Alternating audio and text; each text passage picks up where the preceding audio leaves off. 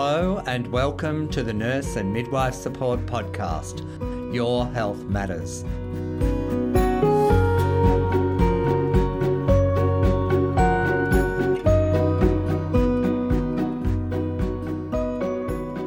I'm Mark Aiken, the podcast host for today. I'm the Stakeholder Engagement Manager with Nurse and Midwife Support, and I'm a registered nurse. Nurse and Midwife Support is the national support service for nurses, midwives, and students. The service is anonymous, confidential, and free, and you can call us anytime about any issue you need support for. 1800 667 877 or contact us via the website nmsupport.org.au.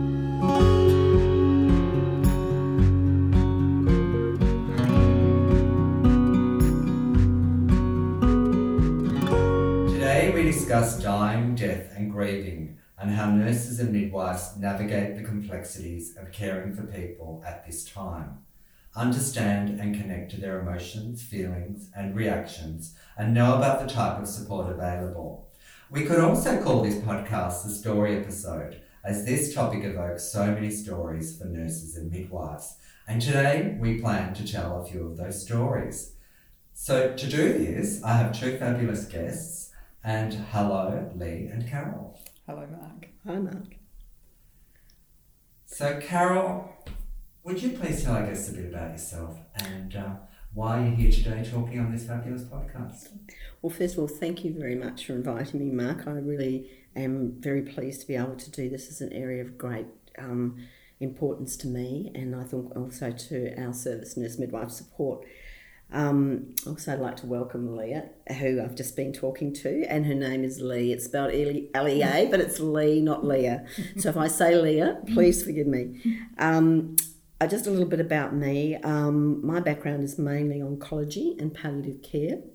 Um, with uh, a, um, and after that, I actually did a postgraduate course in counselling and psychotherapy. But my main issue, uh, passions have always been around communication, which I think is the absolute heart of, of what we do. Um, I try to live by three things, and I'm very happy to say I can't always meet those three criteria. Um, and that's allowing people to feel heard, respecting where people are at, and holding people in regard. And that was a great way to work as a nurse. However, what I didn't realise that something needed to unpin that in order for me to be able to provide the kind of standards that I wanted for myself and for the people I cared for. And so, actually, quite late in my career, I came to recognise the importance of self care or looking after yourself, or whatever term you want to talk to, um, you feel more comfortable about. And we'll talk about that in more detail later. So, thank you, Mark. Thanks very much, Carol. Lee, welcome. Would you tell our listeners a bit about yourself, please? Sure, and thank you for inviting me to be here today too. It's great. Um, so I in the in the 1980s and early 90s was a palliative care nurse specialist um, and worked in that area for about seven years. Um, a very rich part of my life, a rich time. Um, then I did a bit of a swerve to policy writing, and I sort of got noticed as a senior experienced nurse writing um, submissions to the state government at the time on developing palliative care services and got noticed by the senior health policy person who said, Why don't you come and work with us? And I was actually ready for a change, and we might talk about that a bit more later too. And so I did, and that got me into writing, you know, quite a bit of my job. Um, and I really do love writing. And so bit by bit, I was doing that work, and then I had another, took another bend in my career, another turn, and um, wanted to be able to tell stories. And, you know, my policy work and in nursing work, there are so many good stories, but often policy writing is very dry. And I thought, oh, I think these stories deserve more, you know, than just the kind of factual policy type papers and that sort of thing. So then I took myself off to do a writing course and learned how to write um, memoir pieces and things like that. So these days I work as a freelance writer and I also work as a workshop facilitator. So that's my quick story. Thanks, Lee. That's a, a really great story. And I think so many nurses and midwives will connect to that because many nurses start off as uh, nurses or midwives and then they go and find another career Mm. and sometimes they come back to nursing. But also, I meet lots of nurses and midwives who have done something else and then come to nursing or midwifery as a career. Yeah. So there's so many great stories out there, and we're hoping that you'll feel comfortable after this podcast to share some of your stories with us. Lee, you published Field Notes on Death in 2013. This is indeed a beautiful and poignant memoir about being a nurse, witnessing and caring for people while dying and in death, observing and supporting grief, connecting to love, relationships, and the universe. You had me at the first paragraph. I was in a foul mood a few weeks back. In a flash of bleak insight, I wrote on a scrap of paper, I hope I don't die today. This would be a very bad mood to die in. what a great opening, Lee. Lee, would you please tell our listeners about a bit more about this story? And our listeners will be able to access this story from our website as part of this podcast. And what is really the story behind this great story or memoir? Um, thanks, Mark. Um, I had made this shift to learning how to write uh, memoir type stories. So this was about 12 years ago, and I moved to Melbourne and began studying at RMIT and did their writing course, uh, one of their many wonderful writing courses. And this one was um, had a lot of creative writing in it. And so every week in the classes, we would write in class just at, we would have time, 15 minutes, just write something. And sometimes we'd get a prompt from the teacher and, you know, okay, here, um, jobs you've had or something like that. Just write for 15 minutes about that. And then we would go into small groups of about four and just read our work out and then talk about, you know, give each other feedback about the writing. So I had written this piece, which has ended up in a few of the pieces ended up in this memoir that I wrote, um, and one of them was about I wrote about sitting with a woman as she was dying, an older woman, and just describing what I had seen happen as she actually died, and um, and so I wrote that piece and in, in this class this day, and this young guy, he's about thirty and he, as I read it out, and I just, for me, it was like, just, you know, this is what happened. These sorts of things happened a lot in nursing. And he said, you know, I have never, ever heard a story like that before. He said, you should keep going with this. And it was one of those moments and he went, well, it was an important story to me, but maybe it's important to other people to hear it as well. So then I kept doing little bits in the class, you know, and like another piece I wrote one day, and another 15 minute writing thing was just about sitting at the Laminex table in my fam- my parents' kitchen and actually thinking about death one day.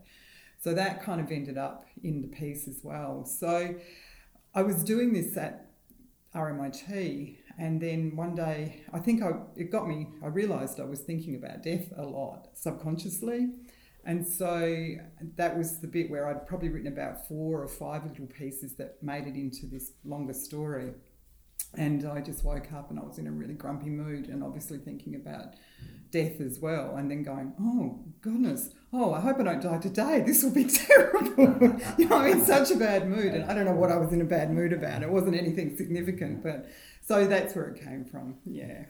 It's, it's great. And if you haven't read Lee's story, perhaps you want to pause the podcast and do that first because I think what we're going to talk about today will make a bit more sense to you. But it's up to you, of course. And, uh, and we'll hear about more about that story shortly. Carol, you've been a palliative care, cancer care, and now nurse and midwife support nurse for many years. I know you have many stories. Would you please share one of them with our listeners? Thank you, Mark.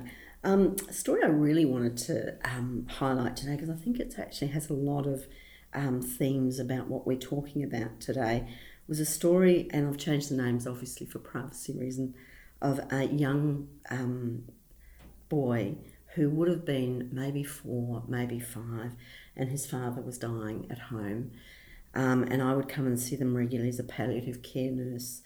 And over time, we developed I developed a relationship specifically with um, his mother, and she became, which most community palliative care nurses know, you develop a very very strong bond.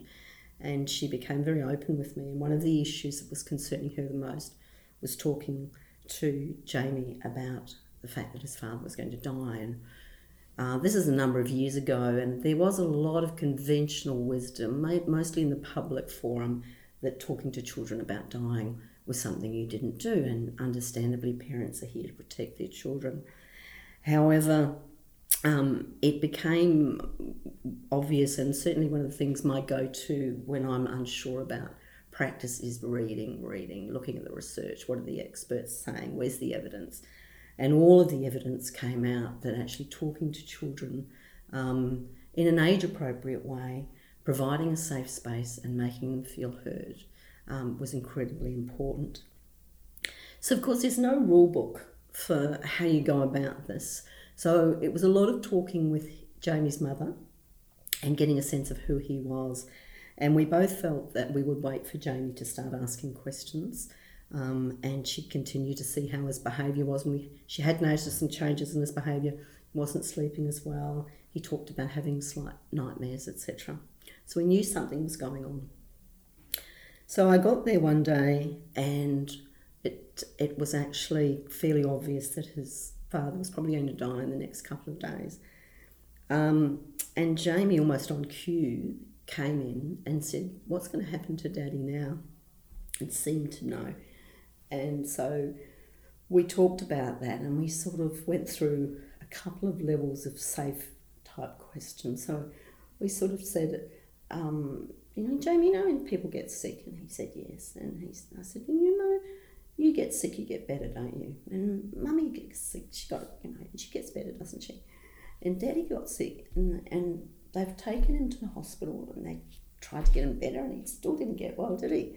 He said, no. So we took him through very gently, step by step. And so we said, everybody that knows Daddy and cares about Daddy has tried to help Daddy, but Daddy's body's not working. And one day Daddy's body's going to stop working, and that's called dying. And at that point, he looked so engaged. It was absolutely extraordinary to see this child feeling heard and feeling someone was taking notice of him.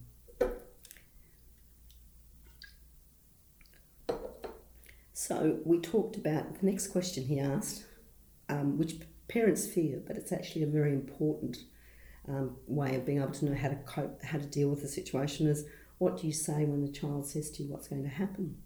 And it's about being very clear and being able to say very um, openly, but with, with, a lot of sense of being um, confident about how to manage the situation. Well, his heart will stop his eyes won't be able to open and his chest will actually stop moving because that's where you breathe. Um, so he took all this information in, and as a four or five year old, ran off. The next day, we, I came, and his father had deteriorated quite significantly. Jamie came in and he said, I think Daddy might die. And I said, Yeah, and we're starting to think that too. I said, What do you think about that? He says, I think it's really sad. I said, Well, what would you like to do? He said, I want to go climb up on the bed with Daddy. And I looked at his mum, and his mum nodded. And his father was unconscious at this point. So he got up there and played with his, his dad and played with his face and things. And the next time I visited, it was just at the point where his father was dying. And his mother said to me, I want Jamie to come in. Is that okay? And I said, as long as he's okay. So he came in and his father died. And as Jamie got up on the bed, the same way he'd done the day before, held his father's face, looked at him and gave him a big hug and said, It's really sad, Daddy. I'm so sad you're going. And then, as only four year olds can do, tried to open up his eyes and listen to his heart and couldn't hear anything ran down the hallway at 100 miles an hour to his, his family and pr- proudly announced that Daddy's died. They'd already known this, mm. but he was telling them that he had would also observed that Daddy died, and I know because his heart stopped and I can't open his eyes. And it may have seemed to some people to have been a very difficult, you know, sort of um, and very sad experience, but his mother told me how important it was to her mm. that he'd been able to make that connection he'd been able to emotionally connect with that. And he had, as a, as a four year old or five year old, process something had happened. Um, so that left me with a lot to think about, and I found that to be an enormously important um, part of my practice and understanding the importance of being open. And it also made me often reflect on how we are a death denying society. We find it difficult to talk about death. Yet, when people are given the opportunity, even as early as four or five, that opportunity with safety, that we can reduce a lot of the fear and secrecy around grief um, and death and dying. And I didn't know it at the time, but one of the most um, one of the predictive factors for staying in the profession when you're dealing with death and dying is being able to have what they call is a term called compassion satisfaction, and that's where a nurse has positive feelings associated um, with having been able to contribute in some way to a situation mm. um, around death and dying. Um, so that's just a really quick um, story about the importance of being able to work through some of the things that can be very difficult, but actually um, can ultimately sustain you in your practice. Mm-hmm. Thanks so much for sharing that lovely and heartfelt story, Carol. Really appreciate it. What it reminds me is that nurses are so pivotal to the experience to people of, of having a good death or having a good process around dying.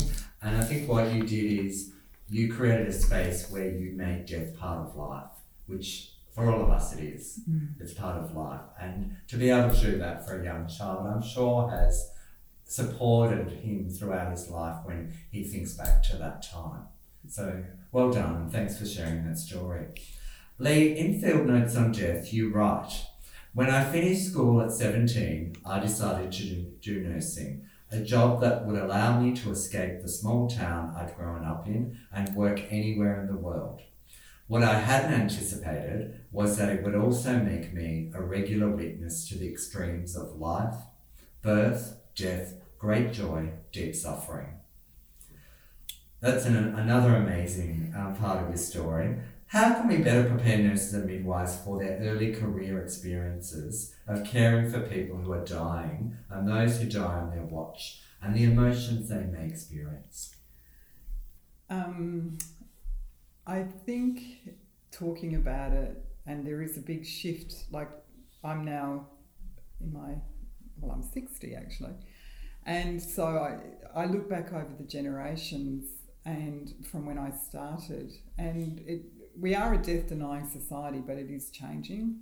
Um, it's a slow change, and I think, like palliative care, when I first moved into that field in the 80s, it was very new. It was pioneering, you know, and that's I ended up going over to the UK to study because there wasn't. They were just ahead of Australia by about ten years at the time, um, because of Dame Cicely Saunders, who started the hospice movement, and um, so that was why I wanted to go over there and study at the Royal Marsden and then at Sobell, Sir Michael Sobell House in Oxford.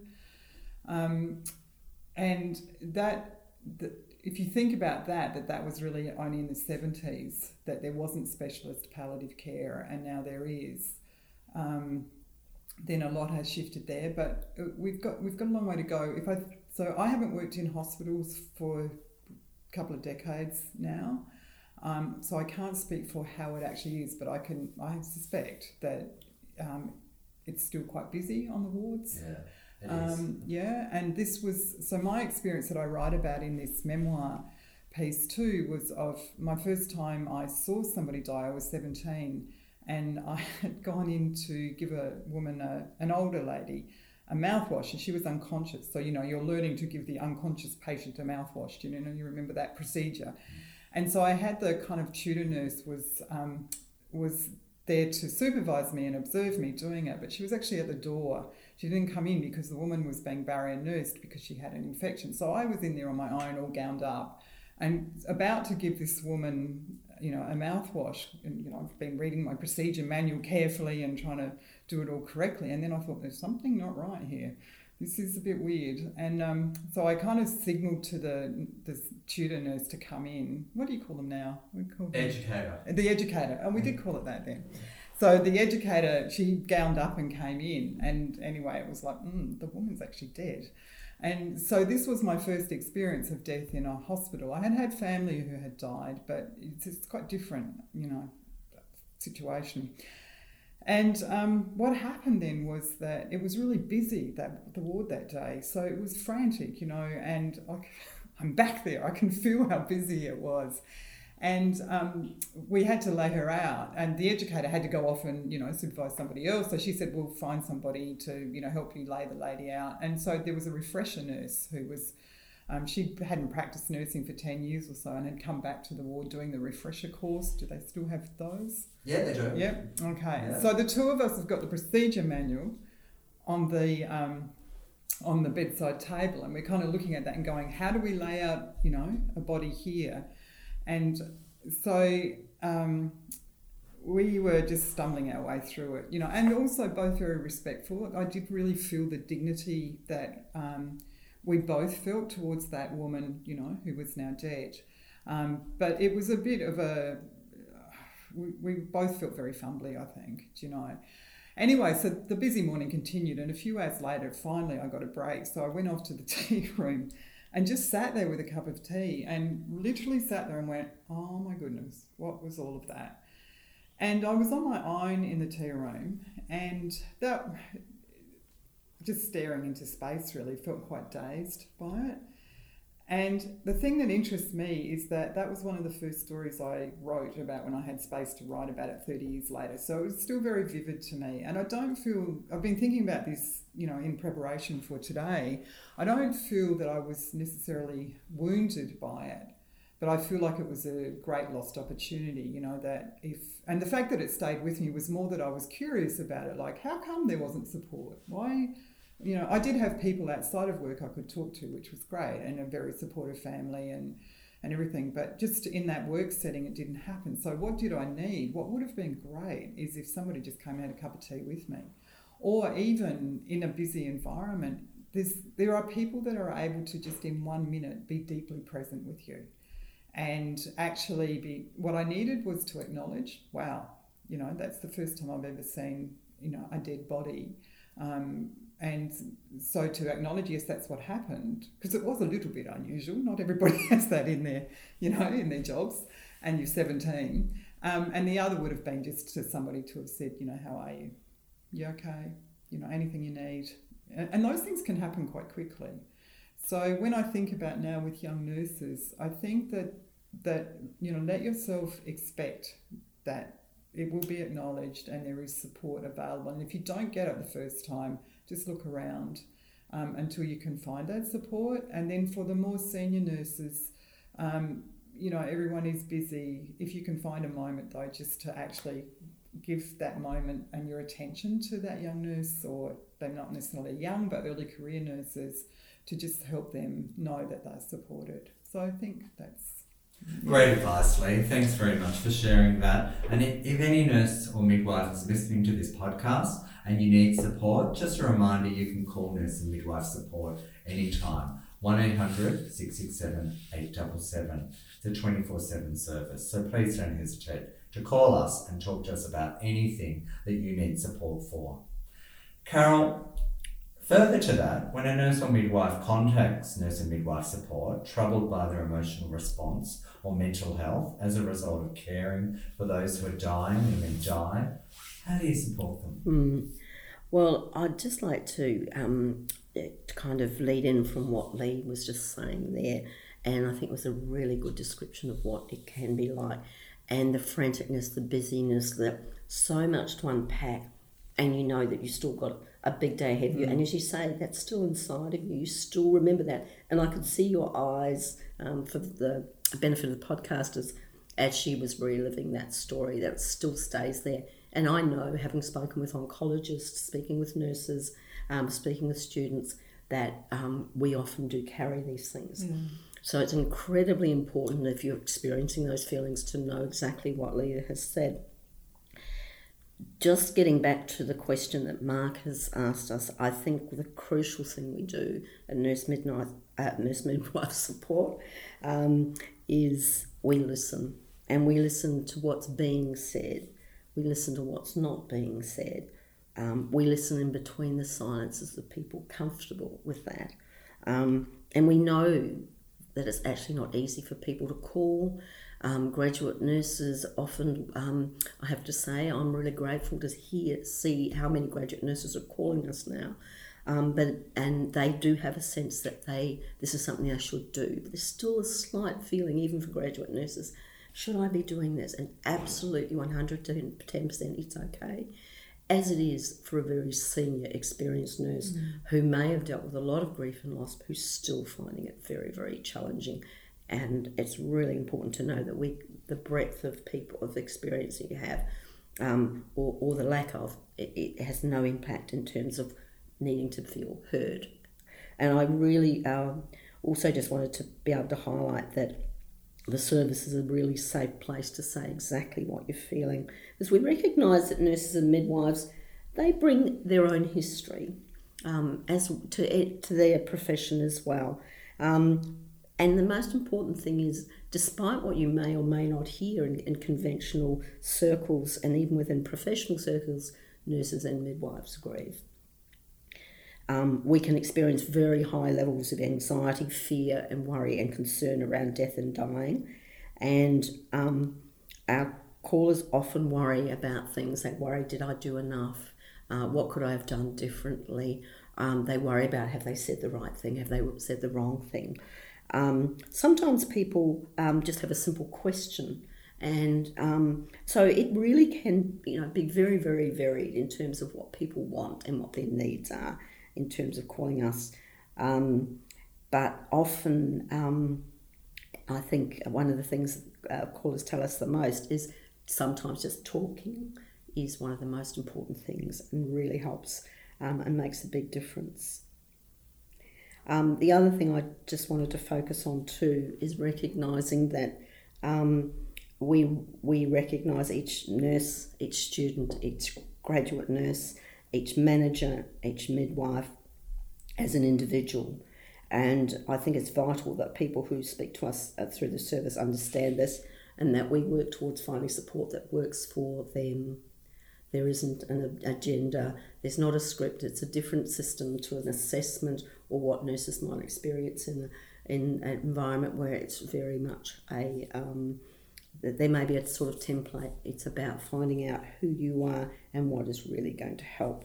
Um, and the most common thing I hear from callers is it's really good to talk to a colleague, a nurse colleague who gets it. Yeah, mm-hmm. thanks, Carol. And what I'm really connect with with the way our service operates is just as you, nurses and midwives out there caring for your patients, clients, or residents, are delivering person centered care, that's exactly the way we operate at Nurse and Midwife Support. We hear your story and we treat you as an individual. So thanks very much, Carol. Lee, something you wrote in field notes on death particularly resonated with me, and it, it's this quote But there would be little time then or later for reflection or questions or answers. It made me ponder why we don't always create space for nurses and midwives to reflect and ask questions about their experience of death, and perhaps this is why some of us enter compassion fatigue and burnout. What are your thoughts on that? Um, I think you know I, it's great listening to Carol actually talking about this service that is available. I mean, that would have been wonderful, you know, back then to to just know that you can call somebody and anything you say is okay. Because I think that's the scary bit. You think, oh, you know, I'm going to either sound stupid or needy or or something. So to just normalise that that re- reaction that we can have is good. Um, I think that. Um, part of you know your question there, Mark, about um, you know this this risk of compassion fatigue and that part of it is the busyness, you know that and um, shift work is tricky too. You know, I found like I used to play netball before I started nursing, and then when I started nursing, shift work just made it really difficult to get to games regularly, and so I stopped doing that.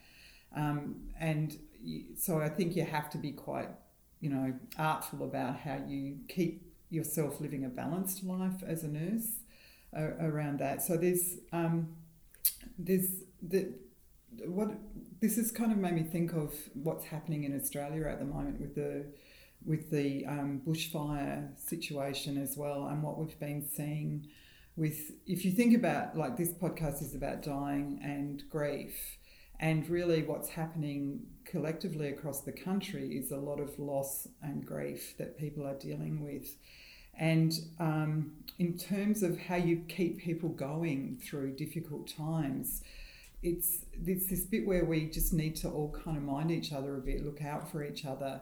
And what I've a couple of bits of inspiration I've heard this week that I think speak to this your question, Mark, is that um, the other night Andrew Constance, who's the member for Bega, who was affected by the fires, he was on Q and A, and he talked beautifully. You can still see the pain in his face. You know, he allowed himself to be very vulnerable on national television, which was an amazing gift to us, I think.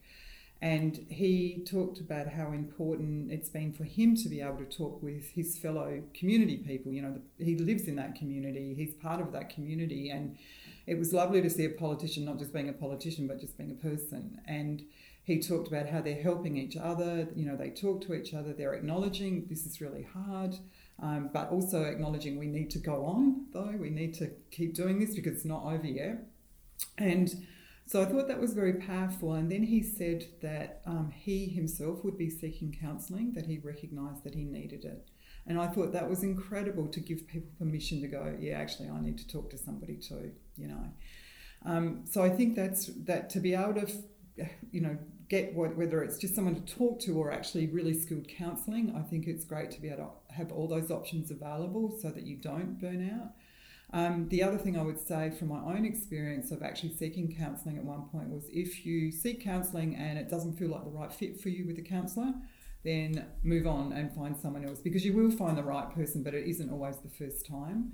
Um, so that's important to keep in mind. Um, and the other thing that, as the bushfires is kind of um, in, um, that has come out of this this hard, difficult time is um, everyone would have seen Shane Fitzsimmons. So he's the uh, fire chief in New South Wales, who's just been extraordinary to watch. His beautiful mix of compassion and um, authority. He seems to get it stuck together so well. And I heard him just this morning actually talking about how what we all need to do is look after ourselves. So each of us needs to take care of ourselves and look after each other. And I think that's such a beautiful way of mm. putting it. And I've noticed that Mark actually finishes his podcasts um, by saying that to each and every one of us from you know this service of to you know look after ourselves and look after each other, and it's a beautiful way to think about that. So I I think there are ways forward for us. Thanks, Leah. A really big shout out to all nurses and midwives living and working in bushfire affected communities. Some of us have been directly impacted and affected, and some of us uh, are observing that, and it can be really and is a very difficult time. So, if you need support in relation to that, please know that nurse and midwife support is available, and the other services available to you, obviously Lifeline, Beyond Blue, and there are many others. So please reach out. Carol, do you have anything to add to that? Yes, I suppose the thing that I have certainly been aware of um, professionally, and, and certainly since I've worked at Nurse Midwife Support, is how hard nurses and midwives can be on themselves, and they can have very high expectations regarding their ability to cope with grief and loss. Um, it's probably not surprising to most nurses, um, but just for the fact of putting in some evidence to show that we are, what we're actually feeling as nurses is actually replicated in research, is that most nurses receive little or no training um, in how to cope or recognise their own grief.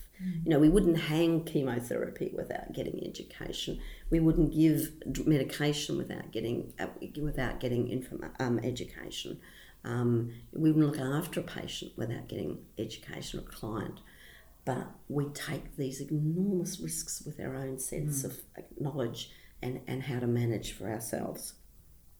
Um, we also know that um, the nurses and midwives are often experiencing, on top of grief, on top of, say, a grief upon grief, like um, people working in bushfire areas, is they're juggling challenging workloads, conflict in the workplace, bullying, personal difficulties, and as a result, any grief or loss that you're experiencing um, certainly puts you at increased risk for um, burnout and compassion fatigue. Um, and I think also nurses worry about being vulnerable, as Lee was talking about, and having a place where they actually feel they can be vulnerable is, I think, incredibly um, important for a lot of people. Um, and importantly, as a profession, we don't always ask for help, and we feel we should be able to cope with grief. Mm. We should be just able to get over it, and we put on the nurse face. The professional mask comes down, and we look like we're coping, and it's all happening under the water like a duck. Um, and certainly in the past, this was my experience, and um, not knowing how to recognize my own grief or how to articulate my own feelings, um, and uh, finding a space in which to reflect on those thoughts and questions um, were challenges that I experienced as a nurse. Um, and I think that um, the issue around what Mark was talking about when he said, um, How do we we don't always create spaces for nurses. I found a really interesting quote that I thought was very interesting, talking about um, grief and loss and creating a space between. Uh, it matters. So the space between what we're experiencing and um, is important, and that means we do have to find ways. And I know it's not easy. I'm a nurse too. Finding that time between patients, that time for lunch, that reflection, or just chatting with colleagues and that cult that we all deal with of busyness um, is incredibly powerful, has an incredible impact on us, and you don't have to deal with that on your own. Thanks, Carol. Great advice. So important. Lee, as this is a story podcast and you're a fabulous storyteller, do you have enough story to tell? Um, can I read a little bit from the memoir? We would absolutely love you to do that. Lovely. Okay, thank you. So, part of the memoir is about my own father who had cancer, and um, I returned to the fam to the small town I grew up in actually to help care for him. But mostly, I was I was very careful about being his daughter and not being his nurse. Um, I had had a palliative care colleague actually who had, when she knew I was going back to um, help care for him, she said, just be careful yourself and just be his daughter because it'll be easy to have this mask of you know, I'm the capable nurse and whatever, but I actually needed to be there and um, in that reality. So, um, so I cared for him, and I write about that in the piece um, at, in a, at a bit of, at length, um, short, but you know, a bit more detail. And what happened was that then my father died, and um, I write this little piece about my experience of that grief, and you know, I was sort of prepared for him to die because he was 11 months from diagnosis to when he died. But actually, I was shocked by how it actually felt when it was somebody that close to me. So I write a little bit about that and kind of the conflicting feelings, like, you know, sort of feeling okay one minute and then just feeling desperately sad the next, and then feeling really angry as well. You know, like, why did he have to die? He was only 72. You know, we can always sort of pick a number and go, it was always too going to be too soon. So I had been feeling all of that, but then one day I decided to go to his grave and just, you know, spend some time there with him. And I actually wasn't feeling particularly stormy or sad that day, but I wanted to go. And so this is a little bit I wrote about this. A few weeks after his death, I went to the cemetery 10 minutes drive away. Mum had a red rose bush in bloom by the side gate, and I picked one to take with me. I stood by his grave, searching my brain, trying to work out what I was feeling, what I should be feeling, whether what I was feeling was what I thought I should be feeling. Dad had a lovely wit and was always strong in a crisis. Um, I'll just just bear with me while I turn the page. Um, around him in those times, like when we had a crisis, I always had the sense that we would get through whatever it was that was happening, that it would all be all right in the end. These two qualities, his wit and calm lightness in the face of true difficulties, came to me this day as I stood at his grave with my red rose, trying to be suitably sombre and meaningful. As I bent over to poke the stem in the dirt, I heard him speaking behind me.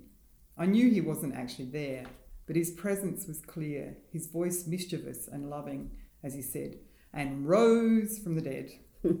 I cracked up laughing. Thanks so much, Leah. And I think it really reminds me of the great capacity nurses and midwives have to inject humour into these type of experience. And I would say that that is a way that we actually cope by using humour and telling Mm. stories. Mm. So thank you very much for that. Look, I can't believe I've got we've got to the end of this podcast. There's been so much and is so much to talk about. Today we've talked about nurse and midwife support. We've shared stories about caring for those who are dying in death and those who are grieving, the emotional responses of those caring for people at this important time and its potential and actual impact. We've shared stories related to this inevitable part of life and tips for looking after yourself while doing this work. Any final words of wisdom, Carol? Look, I think there's just a couple. Um, one is that I just really wanted to say that um, in terms of this being the story podcast, it's interesting to reflect on the fact that we have so many stories and that nurses often are in a position where um, they don't have time to be able to tell those stories and need uh, an opportunity to find a way of being able to articulate their experiences. Our stories matter. This is the year of the nurse 2020. Let's start sharing our stories with each other or finding a safe professional environment in which to do it. That's great, Carol. And happy International Year of the Nurse and the Midwife. And whatever you're doing, I hope you celebrate in style. If you've got a, share, uh, a story to share, please um, contact us. Mark at nmsupport.org.au. Leah, any final words of wisdom from you? Um, telling stories can be very transformative, um, and so yes, I would encourage that too. The other thing I would just say is to be gentle on yourselves and on others. Um, gentleness can be a very powerful way to be. That's probably it. Thanks very much. Well, thank you both for being such great and generous guests and sharing your stories. If you found this podcast useful, please share it with other nurses, midwives, graduates, and students. And as I said, if you've got a story to tell, and I know you have, please contact me, mark at nmsupport.org.au, or call the service for support, 1800 667 877. Look after yourselves and each other, and I'll speak to you next time.